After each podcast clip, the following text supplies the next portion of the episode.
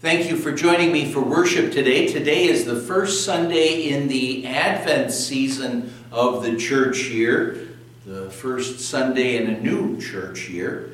Our order of service today is in the bulletin. We're going to begin right now with an Advent hymn, hymn number 23, O Come, O Come, Emmanuel.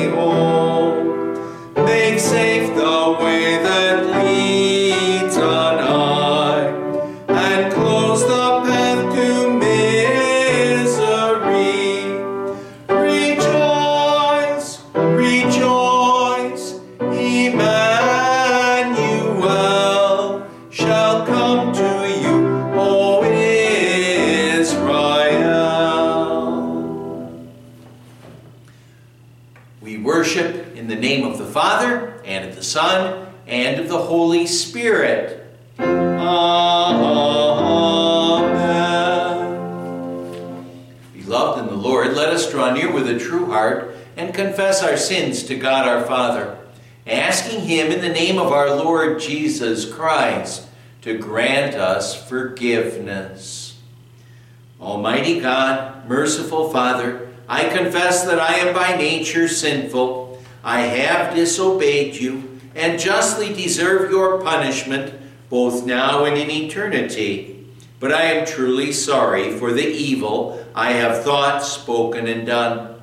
And for the sake of my Savior, Jesus Christ, I pray, Lord, have mercy on me, a sinner. Lord, have mercy on us. Christ, have mercy on us. Lord, have mercy on us. I now ask you before God, who searches the heart, do you confess your sins of thought, word, and deed? Are you sorry for your sins? Do you look to our Savior, Jesus Christ, for forgiveness? And with the Holy Spirit's help, do you want to correct your sinful life? Then declare so by saying, Yes. Yes. Upon this confession, I, as a called servant of the Word, announce to you God's grace and the forgiveness of sins. In the name of the Father, and of the Son, and of the Holy Spirit. Amen.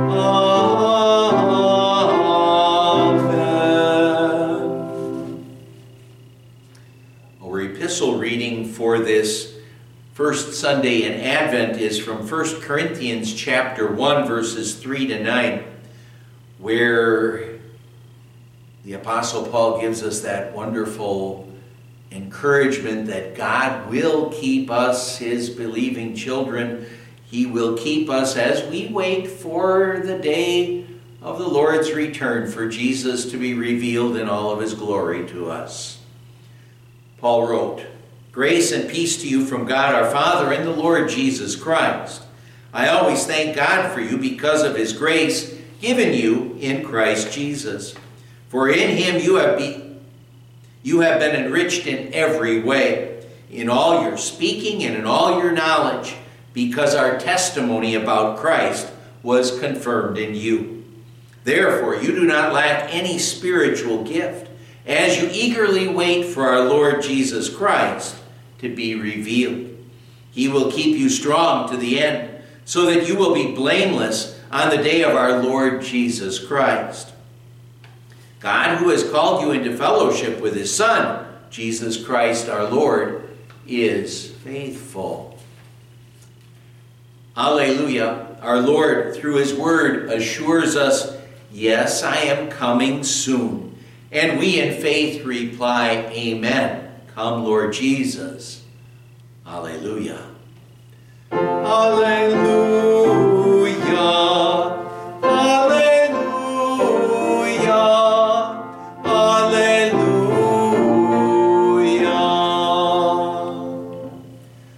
Our gospel reading is from Mark chapter 13, verses 32 to 37, reading in which Jesus is encouraging us to be prepared, thinking about the return of our Lord on the last day. Jesus said, No one knows about that day or hour, not even the angels in heaven, not nor the Son, but only the Father. Be on guard, be alert. You do not know when that time will come. It's like a man going away. He leaves his house and puts his servants in charge each with his assigned task, and tells the one at the door to keep watch. Therefore, keep watch, because you do not know when the owner of the house will come back, whether in the evening or at midnight, or when the rooster crows, or at dawn. If he comes suddenly, do not let him find you sleeping. What I say to you, I say to everyone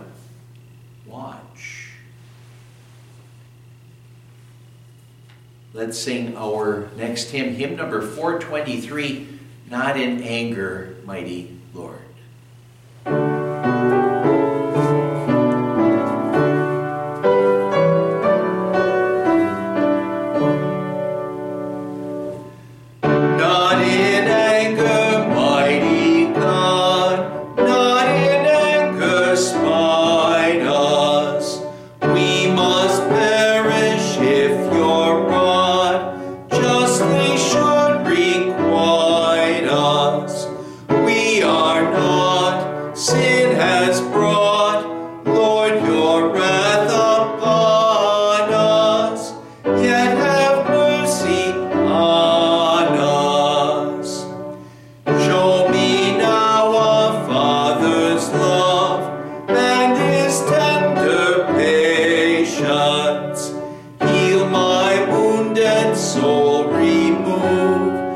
ease to sore temptation.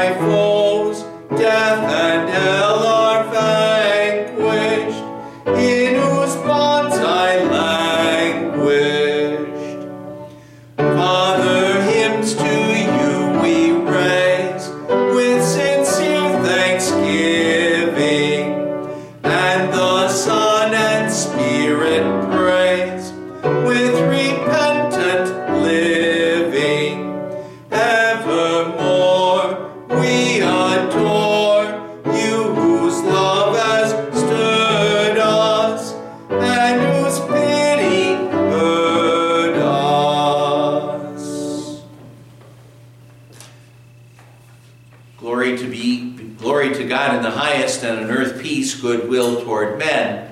Amen. The Word of God we want to consider this first Sunday in Advent is our Old Testament reading from Isaiah 63, verses 16 and 17, and then six, chapter 64, verses 1 to 8. You, O Lord, are our Father, our Redeemer from of old is your name. Why, O Lord, do you make us wander from your ways and harden our hearts so that we do not revere you? Return for the sake of your servants, the tribes that are your inheritance. Oh, that you would rend the heavens and come down, that the mountains would tremble before you. As when fire sets twigs ablaze and causes water to boil Come down to make your name known to your enemies, and cause the nations to quake before you. For when you did awesome things that we did not expect, you came down, and the mountains trembled before you. Since ancient times, no one has heard, no eye, ear has perceived, no eye has seen any God besides you, who acts on behalf of those who wait for him. You come to the help of those who gladly do right, who remember your ways. But when we continued to sin against them, you were angry. How then can we be saved? All of us have become like one who is unclean, and all our righteous acts are like filthy rags. We all shrivel up like a leaf, and like the wind, our sins sweep us away. No one calls on your name or strives to lay hold of you, for you have hidden your face from us and made us waste away because of our sins. Yet, O Lord, you are our Father. We are the clay, you are the potter, we are the work of your hands. Let's bow our heads for prayer. May the words of my mouth and the meditation of our hearts be acceptable in your sight, O Lord, who art our strength and our salvation. Amen. My dear fellow Christians who are totally dependent on the grace of our God, on one occasion, when Jesus was feeling a bit threatened by his enemies, by the Jewish religious leaders, what Jesus decided to do is he traveled north to the region of Tyre and Sidon, north of Palestine. And although the majority of Jesus' ministry was spent serving the Jewish nation, serving those people, here was an opportunity for Jesus to serve some of the Gentile people who surrounded the land of Palestine. Some of the Gentile, well, there were also some Gentiles in Palestine as well. But here was a specific time for him to be able to serve those people. And one of the people that he was able to serve was this Canaanite woman who had a daughter who was demon possessed. When she found out that Jesus was there, she went to Jesus and she begged him for help. She begged him for help. And at first, Jesus didn't even acknowledge her existence, but, but she kept on begging. And when the disciples saw this, they thought that she was becoming a nuisance to Jesus, and so they asked Jesus if he was going to send her away. And, well, when they asked that, then Jesus said, I was sent only to the lost sheep of Israel. Well, the woman kept on pleading. She kept on begging. So Jesus said to her, It is not right to take the children's bread and toss it to their dogs. I'm sure we could have understood it if, under those circumstances, that woman would have just simply left Jesus in a huff, upset, never wanting to see or hear from him ever again. However, the woman replied to Jesus, Yes, Lord, but even the dogs eat the crumbs that fall from their master's table. By the grace of God, that woman had the kind of attitude we'll all actually want to have, that we need to have. She, she knew that she didn't deserve anything from Jesus, but she went to him and asked for his help, for his mercy. She asked for his help on the basis of his mercy, and, and Jesus did end up granting her request. In our reading for today, the prophet Isaiah, like that Canaanite woman, the prophet Isaiah, like her, he asked God to deal with the nation of Israel in his mercy and his grace and mercy because he knew that the Israelites had sinned. He knew that they had rebelled against God. And see, now that's how we also need to go to God to ask God to deal with us in his mercy. So we say, Deal with us in your mercy, O Lord. Deal with us in your mercy, O Lord. We need him to do that because his power is awesome. His justice is perfect. His holiness, it condemns us all. And so his gracious love, that's our only in the preceding chapters in his book. What Isaiah did is he talked about the New Testament church, which would, what it would be like. And as he talks about the New Testament church, he says it would be glorious. It would be composed of people from many nations. The church would proclaim freedom to those who had been enslaved by sin. But that was not really the case, the glory and the pomp of the church. That wasn't really the case in, in Isaiah's day. Israel had rebelled against God by worshiping idols. And the people, they had hardened their hearts against God. They didn't care what God said. They were going to do whatever it was that they wanted to do. And and actually, if you think about it, that makes Israel a whole lot like us today in our nation, in our world today. Well, as a consequence of their rebellious spirit, what the Lord did is He permitted Israel's enemies to triumph over them. With the eye of a prophet, then what Isaiah was able to do is he would be able to look ahead and see it wouldn't be long before Jerusalem would be destroyed and the people of Judah would be carried off into that 70 year Babylonian captivity. So Isaiah said, You, O Lord, are our Father, our Redeemer from of old is your name. Why, O Lord, do you make us wander from your ways and harden our hearts so we do not revere you? Return for the sake of your servants, the tribes that are your inheritance. Now, the way Isaiah puts it here, he makes it sound as if God made the Israelites wander away from God. And, and the fact of the matter is, is that God didn't make them wander away. Actually, what Isaiah was doing here is he was asking God, why he seemed to be allowing the people to wander away from God and why he didn't do something to make them return to God. It almost seemed to Isaiah as if God had turned his back on the Jews, on Israel, that he had forgotten them. And so he said, Oh, that you would rend the heavens and come down that the mountains would tremble before you. As when fire sets twigs ablaze and causes water to boil, come down to make your name known to your enemies and cause the nations to quake before you. For when you did awesome things that we did not expect, you came down and the mountains trembled before you. Isaiah wanted the Lord to show his display his strength over Israel's enemies as he had done in the past.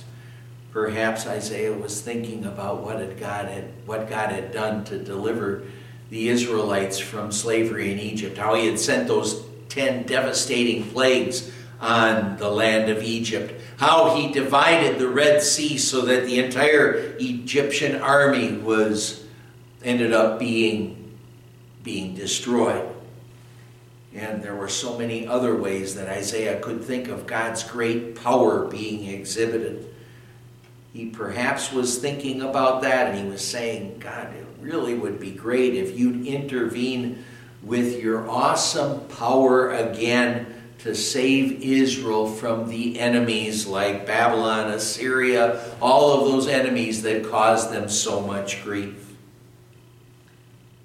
Well, how can God use his great power today to graciously deal with the people in our world? You know, if it served the spread of the gospel, if it was according to God's will, he could, for example, intervene in, in Ukraine or, or in Israel today, or with his mighty power, he could get rid of all of the violence that's in our world. He could zap all of that stuff in our world today. But perhaps God uses his awesome power today in how he allows tragedies like earthquakes, tornadoes. Well, I hate to talk about severe snowstorms, but they could be coming, I guess. How he even allows even wars to strike. And now, what when such tragedies hit? Then what God is always doing is He's always working to show us what is really important in this life. Isaiah said, Since ancient times no one has heard, no ear has perceived, no eye has seen any God besides beside you who acts on behalf of those who wait for him. God surely had done some great things for the Israelite people. He did those things. He took care of his people because he is a gracious and merciful God, because of his mercy. And that means ultimately that there is no God like our God, like the Lord. Our world operates on the basis of reward. But God deals with us and his people on the basis of his grace and mercy. Isaiah said, you come to the help of those who gladly do right, who remember your ways. But, but when we continued to sin against them, against God's ways, you were angry. How then can we be saved? When he looked at the Israelites and how they rebelled against God, Isaiah had to wonder really if there was any hope for them at all all Isaiah could do is not say, God, these people deserve your help. All he could do is say, Lord, be merciful to these people. Deal with them in your grace and love.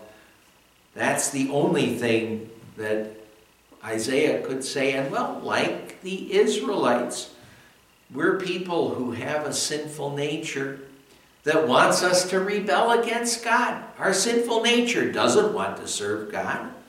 That's why we who have been called to faith need to keep on praying to our God, to our Heavenly Father for His help so that we can fight against our sinful nature so that we'll want to work at gladly following God's will. Let's remember that God's justice is perfect. He does demand that our sins, that all sins would be paid for. But because he knows that he that we can't, that no one can pay for his own sins, that's why he sent his son into this world.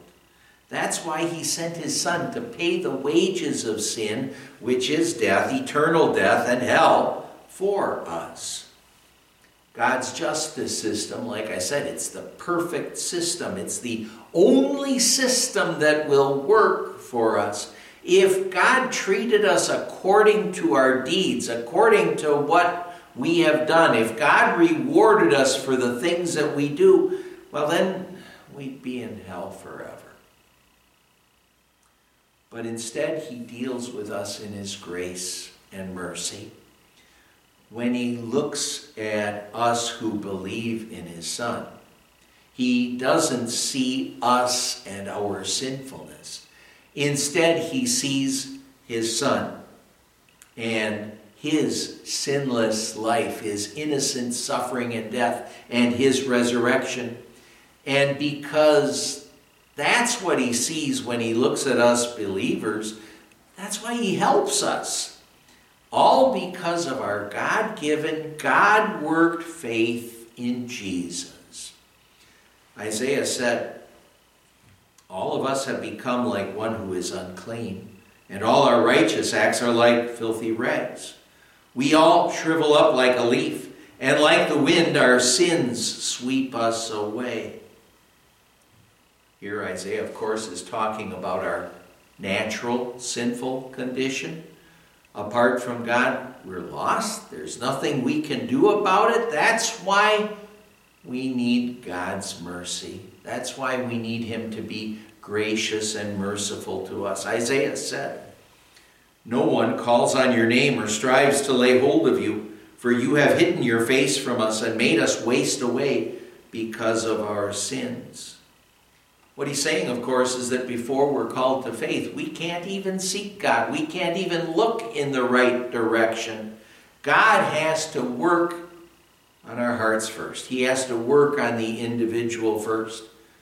The Apostle Paul said, No one can say Jesus is Lord except by the Holy Spirit. See now, God's holiness, it condemns us all. God's holiness it just makes us afraid of God and of eternity. Makes us afraid, like it made Martin Luther, absolutely afraid of God. And think of the Israelites when they were at the, the foot of Mount Sinai, when God was about to give them the Ten Commandments, when they were waiting for the law to be given to them. They were absolutely scared to death when the mountain shook and there was thunder and lightning and when God spoke to them, they were filled with fear. And now imagine how you would have felt had you been there at Mount Sinai when, if you had been there with them, when the Israelites were able to feel the actual presence of our holy and righteous God. Isaiah said, Yet, O Lord, you are our Father. We are the clay. You are the potter. We are all the work of your hand.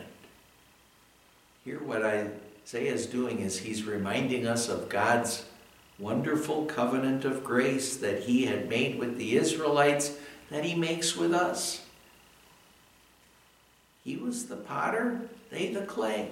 He was working with them. He made them part of his believing family. That's what God's desire was. And, and so all that Isaiah could say to the Lord then was, Deal with us in your mercy, O Lord. Deal with us in your mercy and work in us so that we all can be growing in our faith, so that we want more to be able to serve you and live for you. And like Isaiah, let's remember who our Lord is. He is our Heavenly Father. He is our Heavenly Father because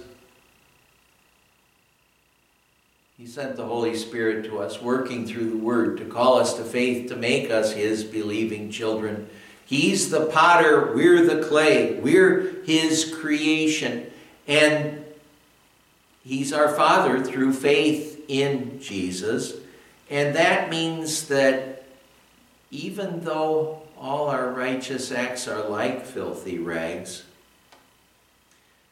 yet we can know that our Heavenly Father, because He's made us His children, He wants to work with us so that we grow in our faith, so that we continue to be His children, so that we want to serve Him willingly now and live with Him forever in heaven.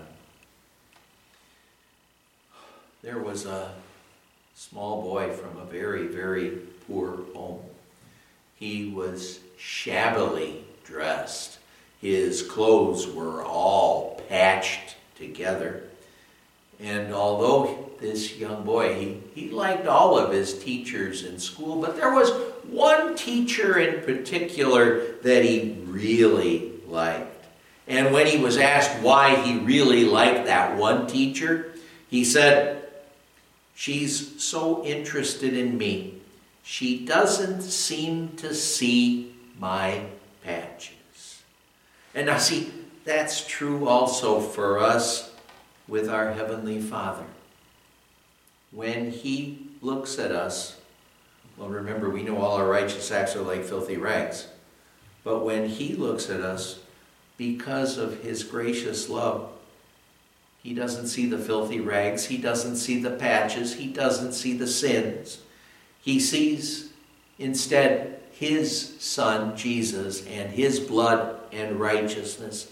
He sees people who are ready for eternal life, all because of our God given, God word faith in Jesus. The Canaanite woman who came to Jesus because her daughter was demon possessed, she shows, shows us the kind of attitude we Christians all will want to have. She knew that all her righteous acts were like filthy rags. She knew that she was a sinner who deserved nothing from Jesus. But she also knew that God had graciously called her to faith and made her a believing child of God. She knew, therefore, that she also, because God had called her to faith, that she had the right to go to Jesus and ask for and even expect His mercy because God had adopted her into His believing family. And like that woman, all our righteous acts are like filthy rags. But we too have been called to faith in Jesus, our Savior. And that means that, like that woman, like Isaiah on behalf of the Israelite people, we can go to our God and we can say, Deal with us in your mercy, O Lord. We can make that request and we can know, like Isaiah knew, like Isaiah knew, like that Canaanite woman knew, that that's just exactly what our Lord wants to do and is doing for us, dealing with us in His grace and mercy and love. Amen. And the peace of God, which surpasses all understanding, shall keep our hearts and minds in Christ Jesus. Amen. Let's confess our faith with the Nicene Creed. We believe in one God, the Father, the Almighty, maker of heaven and earth, of all that is seen and unseen. We believe in one Lord, Jesus Christ, the only Son of God, eternally begotten of the Father, God from God, light from light, true God from true God, begotten, not made, of one being with the Father. Through him all things were made. For us and for our salvation, he came down from heaven was incarnate of the Holy Spirit and the Virgin Mary, and became fully human. For our sake he was crucified under Pontius Pilate. He suffered death and was buried. On the third day he rose again in accordance with the Scriptures. He ascended into heaven and is seated at the right hand of the Father. He will come again in glory to judge the living and the dead, and his kingdom will have no end. We believe in the Holy Spirit, the Lord, the giver of life, who proceeds from the Father and the Son, who in unity with the Father and the Son is worshiped and glorified, who has spoken through the prophets. We believe in one holy Christian and apostolic church. We acknowledge one baptism for the forgiveness of sins. We look for the resurrection of the dead and the life of the world to come. Amen. Let's pray. Stir up your power, O Lord, and come. Protect us by your strength and save us from the threatening dangers of our sins. As we're entering into the Advent season of the church here, oh, we look so forward to celebrating Christmas. Please help us to be ready to celebrate, and especially help us to be ready by being close to you, by giving your Holy Spirit the opportunities to work on our hearts, to build up and strengthen our faith, to equip us to live in this sinful world and to be ready for your return. We pray to you, O Christ, for you live and reign with the Father and the Holy Spirit, one God now and forever. Amen. And Lord God, we keep on praying for all of those people in our our church family de- dealing with different aches and pains, trials and troubles. And we ask you, Lord God, to please be with them, give them, well, if it's according to your will, grant healing, deliverance from their problems and troubles, but especially keep on giving to all of us your grace and your mercy and your love. Keep on building us up, strengthening us in our faith in our Savior Jesus, and and in His name we gather up all of the prayers we have as we join in praying. Our Father who art in heaven, hallowed be thy name. Thy kingdom come, thy will be done on earth as it is in heaven. Give us this day our daily bread, and forgive us our trespasses as we forgive those who trespass against us. And lead us not into temptation, but deliver us from evil. For thine is the kingdom, and the power, and the glory forever and ever. Amen. The Lord bless you and keep you. The Lord make his face shine on you and be gracious to you. The Lord look on you with favor and give you his peace. Amen. Let's join in singing our prayer for our country. God bless America land that I love. Stand beside her and guide her through the night with a light from above. From the mountains to the prairies, to the oceans white with foam. God bless America, my home, sweet home. God bless America, my home, sweet home. Again, I'd say thank you for joining me for worship today. Just a couple of quick announcements to share with you. The, the plan right now, Wednesday is the first Wednesday in Advent. We'll have a soup supper like we usually have 5.30 before the service and the service at 6.30 we're going to be looking at a series this year questions of advent and this wednesday how can this be the question asked by by mary regarding the promise of the virgin birth the second service that we'll have we're going to do an exchange. I'll go to Grass Lake. Pastor Kurt Uhlenbrock will be here, and uh, I'll be back for the third service.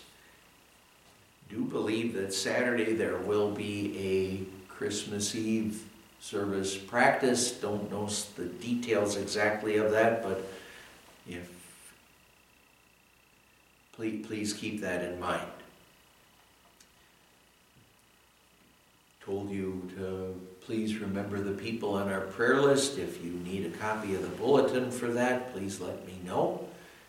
Remember also, we are still collecting items for the CCAG for the needy in Eaton Rapids. We're also collecting And there's a list on the red basket in the back of the church. We're also collecting contributions to go toward the Wisconsin Lutheran Seminary Food Bank. Plan to have envelopes available for people to put contributions to that in for our Sunday service. That's what I have for announcements right now. Again, thank you for joining me today. The Lord bless and keep you always.